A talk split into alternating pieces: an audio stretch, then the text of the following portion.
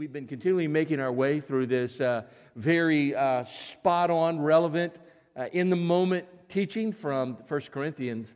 There's been this little mini series on uh, some subjects that are very relevant in terms of marriage and uh, intimacy and divorce and, and all the things, singleness that goes with that. And so we're going to do a little bit of a pause this morning, going to step outside of 1 Corinthians, and we're going to look at what it, it, from my perspective, is at the core of the core of the core of married life. And we're going to take a look at it. Now, I want to pray before we jump into it and then bring you into where we're going to be headed this morning. Okay? Join me. Father, we uh, always want to make sure, regardless of where we are in our, re- our understanding of you and our relationship to you, that um, y- you have something uh, uniquely designed for each one of us. And a part of that is this beautiful, remarkable relationship between a man and a woman in married life. And we thank you that you can speak to us in that. I know there's a lot of confusion in our day and time. And we're not here to pronounce judgment. Uh, we're not here to say things that would be offensive. We're just simply here to say, God, what's your best? And we don't want to miss that. So thank you for the messages over the past few weeks. And thank you for using Josh to speak into them in a, in a just genuinely compassionate and authentic manner, but truthful manner, grace and truth. And we thank you that uh, it's been challenging uh, as we've listened in. So this morning, open our eyes to see things that we need to see, hear things we need to hear, so that it can be transforming in each of our lives. In Jesus' name, amen. Last weekend, Gail and I um, were on the aftermath of celebrating 45 years of marriage, St. Patrick's Day, March 17th. Um, we got married on March 17th, not because we're Irish, but it happened to be the Saturday before spring break in college. And so that's when we, uh, we got married, 45 years. And recently uh, I was introduced, and someone said, you know, they've been married 45 years. And we began to tabulate all the years of the people on staff who've been married here at our church. And they, together, they don't equal 45 years. So what he was basically trying to say, he's old. And um, so what I tried to kind of respond was, is it's not old, it's vintage. There's a big difference between the two. And a lot of times when you think, wow, 45 years of, of marriage, you must really be an expert on this subject. And let me just say right up front there are no experts when it comes to married life. There are only people who are continuing to learn and grow and want to become even more in marriage. There's no experts. Nobody can say, let me just tell you how it is. Uh, you, it's an ever learning student. And the reason I can say that is last weekend on Friday and Saturday, we were down in Plymouth, Massachusetts. Gail and I invited by one of our church plants to do a, a married life weekend. So on Friday and Saturday, we uh, shared our lives, our married life. 23 uh, couples were there. It was an incredible time. We had a great uh, experience together with them. And then on Sunday afternoon, we boarded a plane and flew to San Antonio, and we were part of a marriage conference where we sat and received from others so that we could learn and so that we could grow. And it was an amazing experience for us. In fact, while we were in San Antonio, I don't know if you are very familiar with it, but there's this beautiful place, the River Walk. And as you're walking along, it's got all kinds of special uh, features to it, and restaurants, and we just enjoyed it. We took long walks every day. And every day, you know what we're talking about? Hey, we just heard some things we needed to hear. And some of the questions that we were asking ourselves were like, hey, where are we nailing it? Where, where, where, where, where are we getting it good? When it comes to our married life. And we, we, love to talk about that. And we named a few things. And then we started moving into those areas where, where do we need some improvement? Where do we need to grow? And we were taking some of the things that we heard and some fresh, challenging thoughts. And, and the person who happened to be sharing with us was similar in age, but he was sharing out of his own experience. And then we heard uh, of a pastor, a very gifted pastor several years ago, uh, fact, five or six years ago, notable young pastor whose marriage fell apart, even after he had written a book on married life. And he was there along with his wife talking about the restoration that they're going through in terms of their own marriage and ministry. I share all that to simply say where we're going to be going this morning has everything to do with asking yourself not only if you are in married life, where are you nailing it? Where do you need improvement? But to take a good hard look at what season you're in. And for those of you who have not entered into married life, this is a good time to begin to think about what you want in married life if God has that in mind for you. And so you can begin putting these things together. So it's kind of like a premarital counseling, if you were to think of it in, in that regard. So, with that in mind, I want to jump right into the subject by thinking about your marriage in terms of, of where you are, what kind of season you are. You know, there's some of you right now, it's like yesterday. It was an absolutely gorgeous day, and you can say, hey, our married life right now, it is like gorgeous. It is just good. It's just good. It's kind of like, you know, uh, want to hold on to it. Others of you, when you start thinking about your married life, it's kind of like those highways out in the Midwest. People often ask me, said, So where are you from? And people think I'm from Kentucky. I was actually born in Evansville, Indiana. I'm a Hoosier, whatever that is. And so, all right. Nobody knows what a Hoosier is. I don't. Not even Wikipedia knows what a Hoosier is. But as, as uh, if you go out in the Midwest, they have these long, flat highways you go on and on and on, and there's no color. Maybe that's where your married life is right now. It's like just flat, no color. You just keep going. And some of you maybe like in, in, down in Tennessee and Mississippi, there's, there's Tornado Alley. I mean, that's where your marriage is right now. I mean, the storms have just come out of nowhere, and you are trying to hang on for dear life not for sure what the outcome is going to be. And you're asking yourself, how did we get here? And then there's some of you, um, it's not that you're thinking of divorce, you won't get divorced, but you're, you're married is like life in the Northeast an unending winter. Uh, it is just cold. And maybe that's just kind of where you are right now. So, as you're thinking about that, just hold on to that picture and start thinking about your married life or where you want your married life to be. But here's the truth of the matter.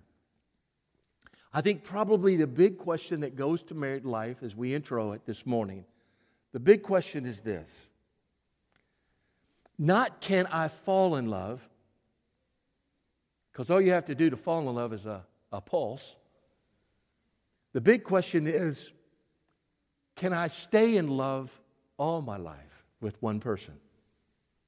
Can love at last sight be better than love at first sight? Is it possible? Not just simply to fall in love just because of an attractive impulse, but the idea that at the end of your life, as you make your way through married life, it is sizzling instead of fizzling. And it's better than it was at the very beginning. Big, big question. One of the big enemies of married life, and I want to just say this up front because some of you might find yourself here not intentionally, but it's just kind of where you are right now because of the challenges, that just life itself. One of the biggest enemies of married life is ordinary. Ordinary is uh, it's, it's an enemy, uh, a big enemy of great marriage. Ordinary is characterized by dissatisfaction, misunderstanding, and stale love. Ordinary is the birthplace of adultery. Ordinary is the place where divorce looks better than staying together. Ordinary is the subtle trap that convinces you that a marriage, that your marriage is as good as it is will ever get. Ordinary marriages lose hope. Ordinary marriages lose vision. Ordinary marriages get give in to compromise. Now, I, I set all that up because what we're going to talk about this morning says you don't need an ordinary marriage. You want to fight for something, and the something is not extraordinary. It's the something that says, I want to experience all that God has in mind, and I will settle for nothing less in our marriage. And I'll fight for that. I'll fight for that. A part of our challenge when it comes to married life is that most of us have never seen a healthy marriage. We just haven't. I mean, you look around in your life and you're trying to pull somebody out, and you, you know, authentic, genuine, growing love, but you can't find one. And sometimes you go, well, I can go to the Bible. Be careful. If you ever start saying, I want a biblical family, I don't think you do. Adam and Eve, I don't think you want to go there. Abraham and Sarah, he threw under a bus twice to save his own skin. Job, his wife said, Curse God and die. Great marriage. David and Solomon, we don't even need to talk about that. You really can't find a, a biblical example, even, because uh, as what we're going to see in just a minute. You, you just can't seem to find it. And then, kind of to add to that, our culture has a very low threshold for relational pain. The average marriage today lasts seven years because of, of these personal emotions, a pessimistic outlook. And there's just this sense that, hey, married life isn't all it's cracked up to be. Tim Keller said it this way We come into our marriages driven by all kinds of fears, desires, and needs. Russ, Ross Douthat of New York Times put it this way While some Americans battle over what marriage should mean, much of the country may be abandoning the institution altogether. And then, probably another big reality is that we enter into married life and we turn dreams into demands. Most everybody enters into married life with this ideal, and that ideal has attached to it all kinds of expectations. This is what married life is supposed to look like, so this is what I'm expecting from you. That's why romantic movies only last 90 minutes. And here's the one that I want to just camp on for just a minute, underscore. Married life is messy. It just is. Every year, our whole family tries to get together and we go on a big family vacation and we try to find one location that we can crowd everybody into a big house. And Gail and my youngest son usually have the responsibility for doing that. And so, what they do, they go on the website, look at all the places you all know about to try to find that place for us for an entire week. There'll be 17 of us. And so, we'll try to cram in. And so, we want the place to be right if we're going to be together for a whole week.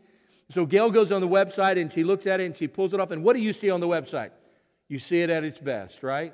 You see this gallery of pictures, you go, wow, this is great. And you look at all the amenities, this is great, this is great. But you don't know till you arrive if, it's matching up to what's on the website.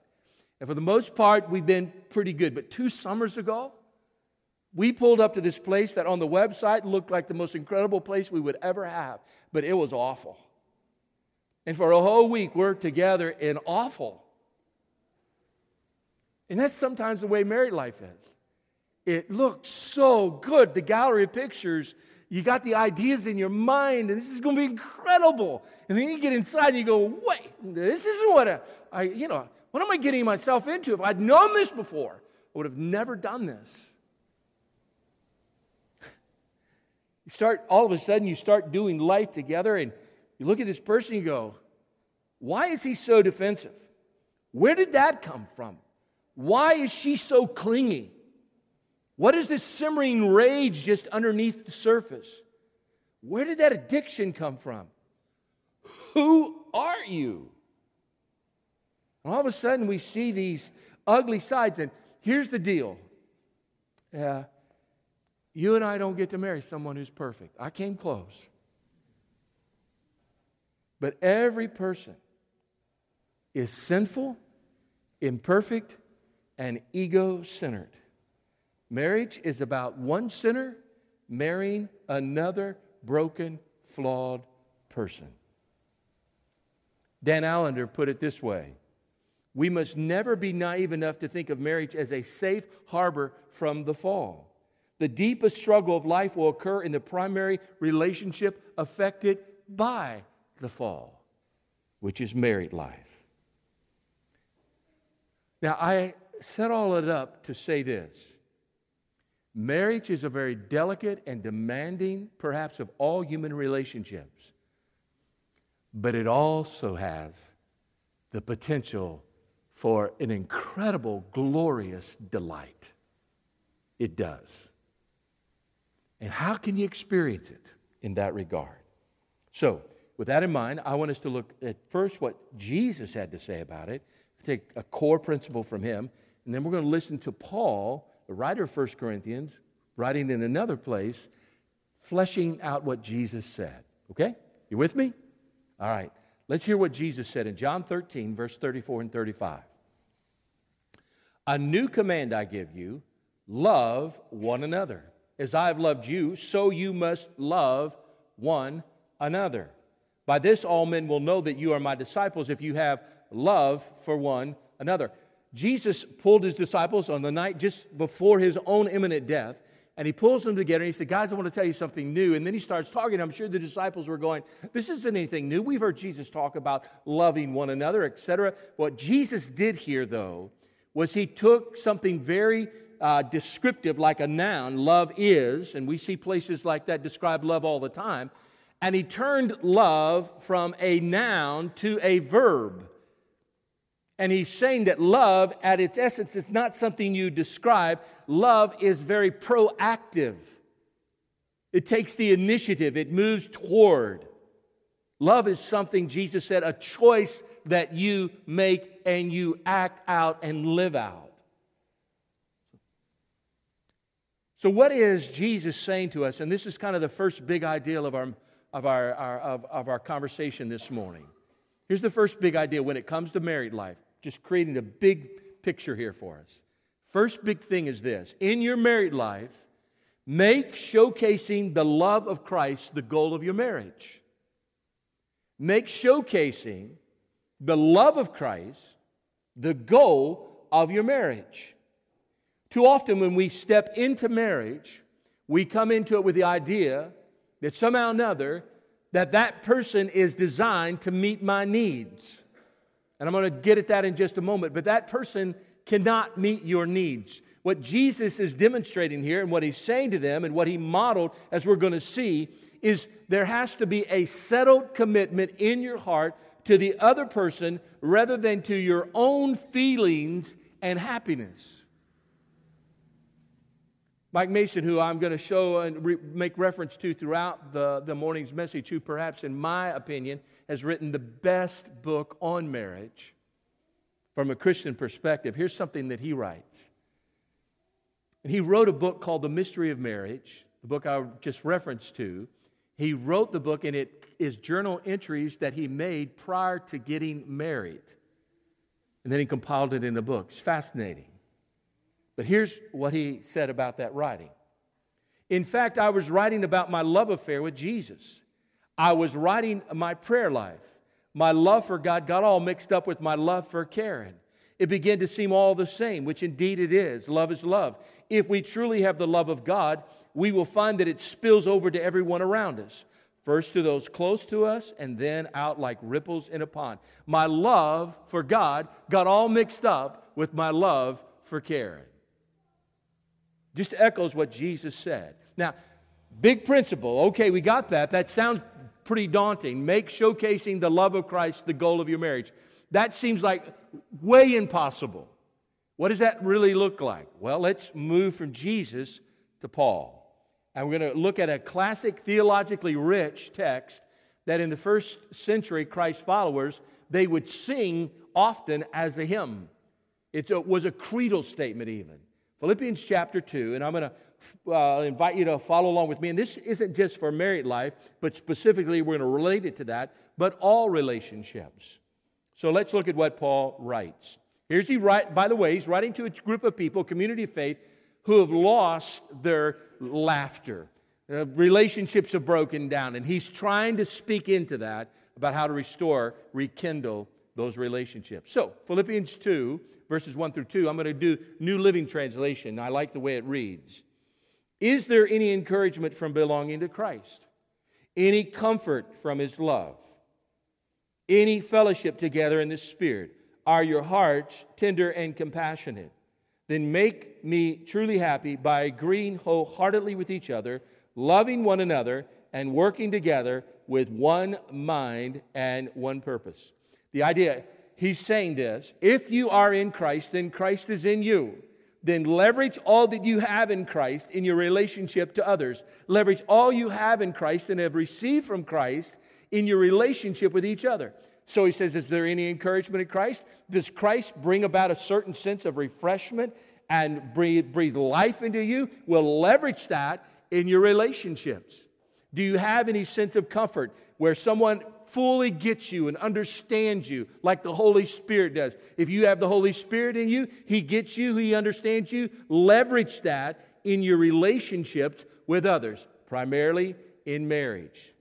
So, what He's saying is let everything happen within your marriage, leverage, take full advantage of all you have in Christ.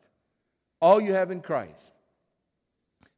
Few years ago, I was counseling a young man. They were probably eight, nine years in marriage, and we were going through a lot of challenges. And at the end of our conversations over several months, here's what he came to me and he said about his married life. He said, I get it. If I keep growing in my relationship to Christ, then I'll be exactly who my wife needs me to be. He's right. He's right.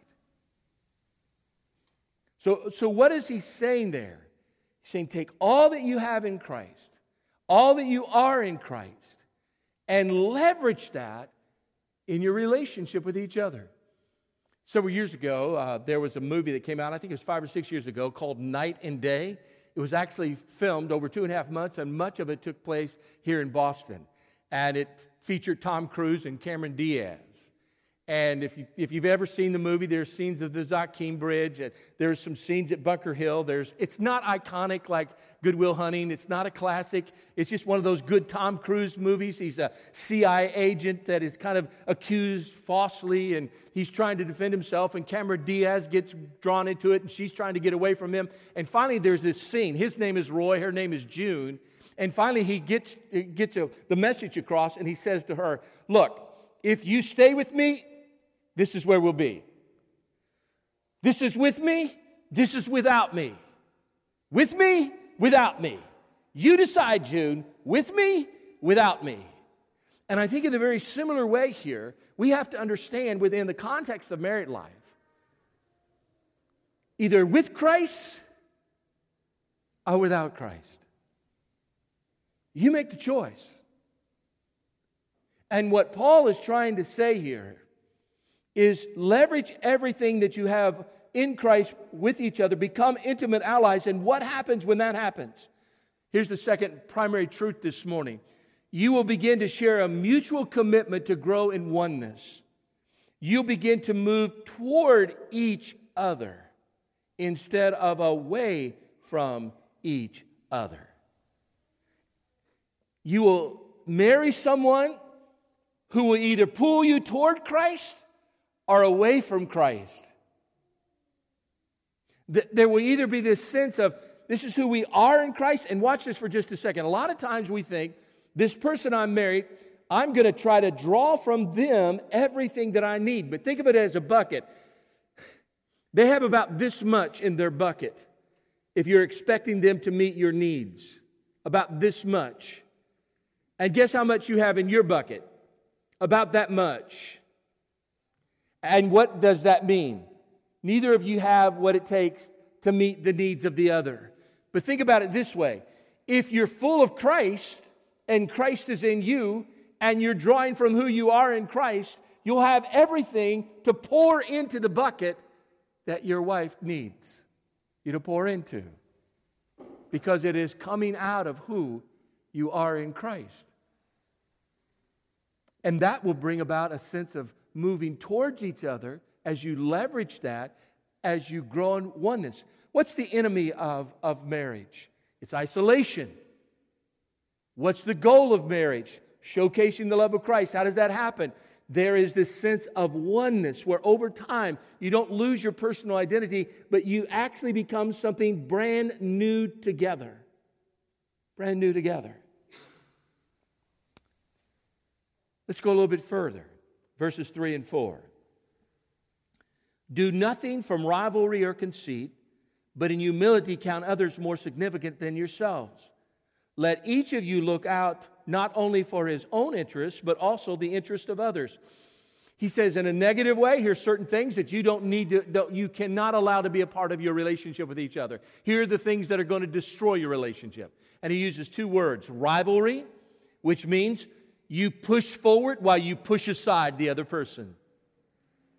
It means you have such disregard for the other person, perhaps even contempt, that you have zero concern for anything about them. It's all about you moving forward to get what you want. He's saying, don't push ahead and in the process of pushing aside, push someone else aside. Selfish ambition. And then he says, vain conceit. Vain conceit means that there's this emptiness in yourself that you don't feel like you get enough attention, you don't get enough understanding, and it's always, always, always, always, always about your fears, your concerns, your desires, your longings. And he says you got to get rid of both of those. In a sentence, what he's saying is for people to stay in love, I want you to get rid of, did you hear what he's saying? I want you to get rid of all selfishness. Stop competing with each other. Stop competing with each other. When our youngest son was about ready to get married, we were sitting down and talking to him about what married life looked like. And at the end of the conversation, his statement to us was, But who's going to take care of me? Who's going to take care of me? To tell me you don't think about that in your married life. What about me? And what Paul's saying is, you got to get rid of that. Got to get rid of that. It's not about meeting your needs. Now, let me, let me give you a, I think every one of you can understand this. Anytime you ever take a picture with an iPhone or whatever device you use, when the picture is taken and they say, let me see it, question, and you're taking a group shot here, whose face picture do you look at first? It's not the other people, is it? It's who? How you look. And then kind of follow up it. How do you determine whether or not you're going to keep that picture? Right? Come on. If you look good, you're going to keep it. Right? If you don't look good, you're not keeping it. Gail and I have, through the years, we've decided which side we both look good on. So when we ever get pictures these days, she goes, Are you on the right side are you on the right side? It's, it's crazy. Because that's just our inclination. And Paul is saying here, and I love this. He says, Let each of you look out. It's a word scopos, scope out. Be constantly on the survey, be looking out in humility with a gentle, deferential, constant awareness that someone else is of higher value. You put a higher value on the other person than you do yourself. I want you to constantly be scoping it out. So, what is he saying there? And here's the third truth for this morning. Remember, selfless living fuels growing relationships. It does. Put another way, you want more for your spouse than you want from your spouse. You want some more for, and that's what you're wrapped up in, than you want from your spouse. You are so dialed in to what interests them, and that's at the heart of relational closeness. What does that look like? It means you, you listen with the intent not of being ready to tell them what you're thinking, but you're listening so you can hear what's really going on in their soul. That means that you are the first to initiate towards them when there's conflict, that you reach out, you extend genuine forgiveness. You give each other your best, not your leftovers you ask questions like, hey, where am I doing? Where, where am I serving you? Uh, how am I doing as a husband? What are your fears? What's going on with you? Are you okay? All those kind of conversations. What am I doing that's frustrating you? Asking questions, responding, being there with and for them. There's a wonderful quote again from Mike Mason, and I'm going to put this one up on the screen. And I want you to, I share this in almost every wedding ceremony I do. Here's what Mike Mason writes What I'm saying is that there was a lot at stake as the wedding day approached. In fact, there was everything at stake. Never before had I felt that so much was riding upon one single decision.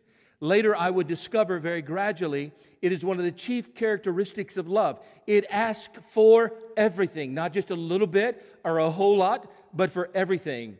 And unless one is challenged to give everything, one is not really in love. Powerful.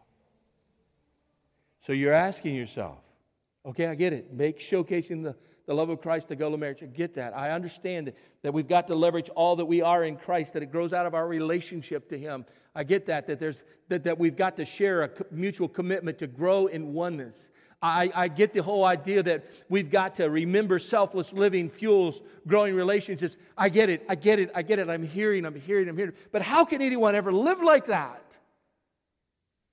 Now let's read on. Verse 5.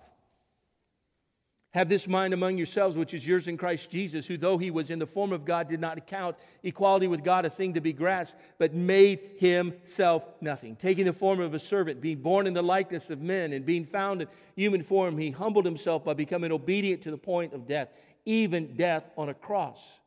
Therefore, God has highly exalted him and bestowed on him the name that is above every name, that at the name of Jesus every knee should bow in heaven and on earth and under the earth, and every tongue confess that Jesus Christ is Lord to the glory of God the Father. I want you to see something here. Jesus is saying, I want you to change. I want you to have a different disposition as Christ followers in your attitude, outlook towards each other, how you relate to each other. Here's what I want you to do I want you and here's the final truth I want you to approach your relationship to each other in the same way Christ approached his relationship with you. And how did he do that? Based upon these verses. Look at what he says. He set aside, he emptied himself, he poured out himself. He never played the God card to get his way. He emptied himself out. He set that aside. He entered into, he was with us. He took up, he became a servant. His primary role was that of a servant, willing submission. So often, when we start talking about submission in a marriage, we only think of it in one way, but, but Paul was very clear in another writing where he said, Submit yourselves one to the other out of reverence, regard for Christ. It is not one way submission. We both put ourselves underneath the other and we say to each other, I am here for you. And I'm willing to take on any servant role I need to for you.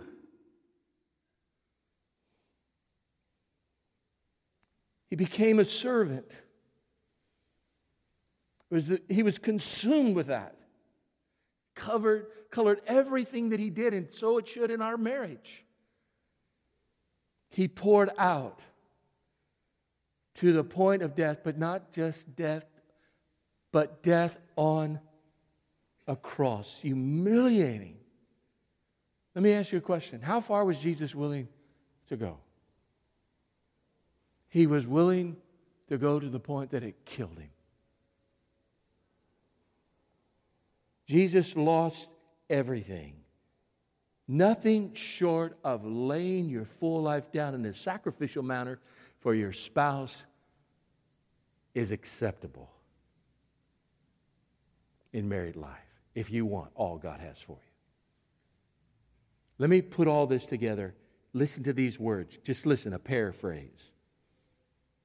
Setting aside what I think I deserve making myself fully available without exception to my spouse, choosing to enter into his or her world, placing their concerns above my own, listening and responding to the cry of their heart and their needs to the point of personal sacrifice. That's the vision God has. That's married life at its best. And let me just challenge those of you who are single. If you don't have that as your vision for marriage, don't get married. Because that's the vision. That's the challenge. That's the call. Not that it's going to happen over time, it's going to happen over a lifetime.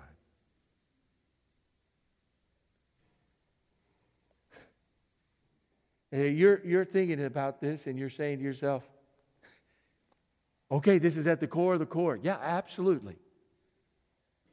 Because all the instructions, you can read every married life book. You can learn how to, to deal with conflict. You can learn how to deal with your finances. You can learn how to have a great sex life.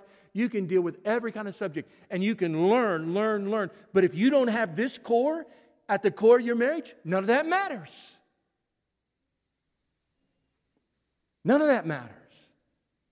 This is at the core of the core of the core. And Jesus modeled it beautifully for us. Now, let me pause here for a second and just say this. There are two words that should never go together, and that's domestic violence. Never. And I'm by no means suggesting here that anytime you're in a relationship, somebody's demanding and abusive, that that is acceptable. That's not acceptable. That's abhorrent. That's not what Paul's saying. He's using it in the best possible way you could imagine. And if you're in an abusive relationship, you need to get help. You need to get help now. You don't need to put it off. And you don't need to wait to say, this is not right. Now, let's wrap things up. You've been good to listen in. You're still saved. I get it, I get it, I get it. It can't be done. I know my husband. I know my wife. Well, let me just tack on Jesus and Paul, Peter. I want you to watch this for a moment. 1 Peter 5, verse 5 through 7. Clothe yourselves, wrap yourself up, let this be who you are, your identity all of you with humility toward one another. What Paul told us in Romans, I mean, uh, Philippians 2. For God opposes the proud, but gives grace to the humble. He, God says this to you. If you want your married life to be all about you, have at it. But you're, gonna, you're not going to just have challenges. God is actually going to be working against you. But He gives grace to the humble. Humble yourselves, therefore, under the mighty hand of God, so that at the proper time or in due time he may exalt you, casting all your anxieties on him because he cares for you. What is he, Peter trying to say to us? He's saying, live this way. And it may not be right today, and it may take months, it may take years, but in due time, if you keep living like this, you keep pursuing this, in due time, as you place yourself under his leadership, his strength will come through, and in due time, in due time, you hold on to that promising hope. You keep living this way. Well, you, you're saying, but what about in the meantime? And he, he talked about that too. What does he say? Cast all your unedited concerns on me, and I will lift you up. You've got this vision. Oh, this is what we this is where you are. It's so challenging, but you just keep believing what Jesus said and what Paul wrote to tease it out. And you keep moving in due time with that promising hope. And in the meantime, you take all those concerns and cast them on Him. It's a lifetime. Oh my goodness, it's worth it. Gail and I had some honest conversations this week. We talked about some things we had never talked about before. It's painful. We didn't want to really talk about it, but we did. We're 45 years into this. and we're like, there's so much more. And we don't want to miss it. We don't want to miss it. Well, we came off the married life, the married retreat, marriage conference in San Antonio Flew back to Nashville just so we could be with uh, one of our daughter, uh, with our daughter and her three kids and husband. So Friday we saw our 14-year-old granddaughter run in a regional state track meet and set her set a record. Yay, rah! And then Friday night we were at a talent show and watched our seven-year-old granddaughter. You know, just amazing. And yesterday, I watched my 11 year old grandson play two baseball games, won them both. then lost the one that I wasn't there for. I'm the guy that brings good luck to him. Last night, my flight from Nashville was supposed to leave at 747. They had mechanical problems. It left at 12:12 instead. I landed at Logan this morning at 4 at 342, got a Lyft driver, and got to my apartment right about 5 o'clock this morning. So if I seem a little whatever, you understand. And so, but here's the part that I want you to understand. We have such a calling to our kids and our grandkids. We do crazy things to be with them. And part of it means that Gail and I are going to be apart from each other. We know those seasons are coming. We hate it when it happens. But for the next 12 days, we're going to be apart from each other. That's a long time. We don't like it. So we're talking about all the things we got to do. Well, I get up this morning and I'm, I'm ready to kind of, all right, here we go. This is, you know, for the day. And I open up uh, one of the cabinets in our, in our house, and wow, what's there? All of me misses all of you. All right, I'm good. And then one of our crazy little things that we've said over the years out of the classic Rocky movie I got gaps, you got gaps. Wish we were together to fill those gaps. Now, why do I share that with you? Because we don't want to miss. Have we done a thousand things wrong? Oh my goodness, yes. But we don't want to miss, and we're still pursuing. In fact, on the inside of our wedding band, and I've lost this three times. I lost it once doing a crazy stunt for our youth pastor who said, Hey, if we have so many, would you d- dive into our mud hole that we've made and in a suit? I said, Sure. And I did, and I lost my ring in that big old mud hole. Didn't think I'd ever find it. I have a great staff guy who next day went out with a metal detector and he found it. By the way, sometimes you need other people to help you. Get counseling. Counseling doesn't mean you've got problems. Counseling is just a smart thing to do for every couple. Uh, another time I lost it, I was cleaning out the gutters at our house. Got lost in the gutter. And I go, Gail, I said, I lost it. It's done. It's over. Ah. And she went out and she worked and worked and she found it. Sometime in your married life, the other person isn't where you are. You just got to unilaterally go for it in the hopes that perhaps somewhere along the way they'll come around and you'll be ready when they do. Third time I lost it, I couldn't figure out where in the world was my ring. And I started doing a backtrack.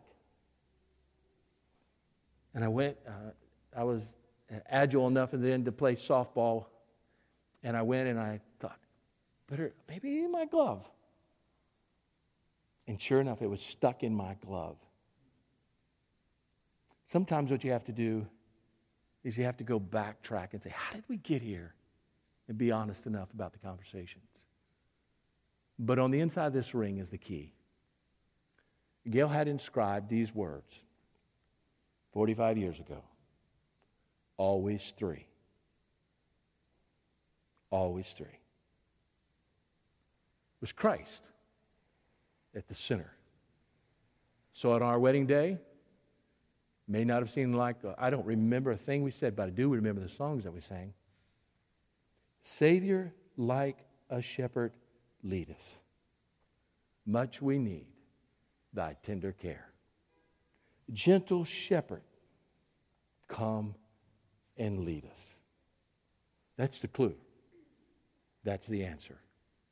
That's the challenge. Fight for it. Don't settle for anything less. Fight for it. It's worth it. And someday, you'll have these things all around your house. and you'll be able to enjoy the beauty of all God has for you in Christ. That's the key. Let's pray together.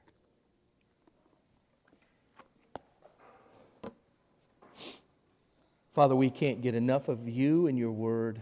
And um, take what we've shared today, drive home the truth that life, married life is messy and we're imperfect and we need your saving grace, Lord Jesus. Without you in our lives, we keep trying to fix each other and we can't do it and we make a bigger mess. But by your grace in our life, with your love filling us, a steadfast, faithful, unfailing, forgiving, forbearing love. And if we make that the show, the, the, the, the goal of our marriage, then we're moving in the right direction. But it begins by having a personal relationship with you. And I would pray that every person here today would be honest about where they are in their relationship to you. And today, even the quietness of the heart, to say, I need to experience God's love first. And I need to receive what Christ did on that cross when he stepped down, down, down, and he died that horrible death on the cross. and Rose again. I want his life to become my life. And Father, for all of us who are Christ followers, maybe we forgot that in married life, the heart of it is leveraging all we have and received from you to give ourselves away in your name to that one who was created with us in mind. And we will praise you and thank you as we keep fighting for this incredible, wonderful, glorious delight called marriage. In Jesus' name, amen.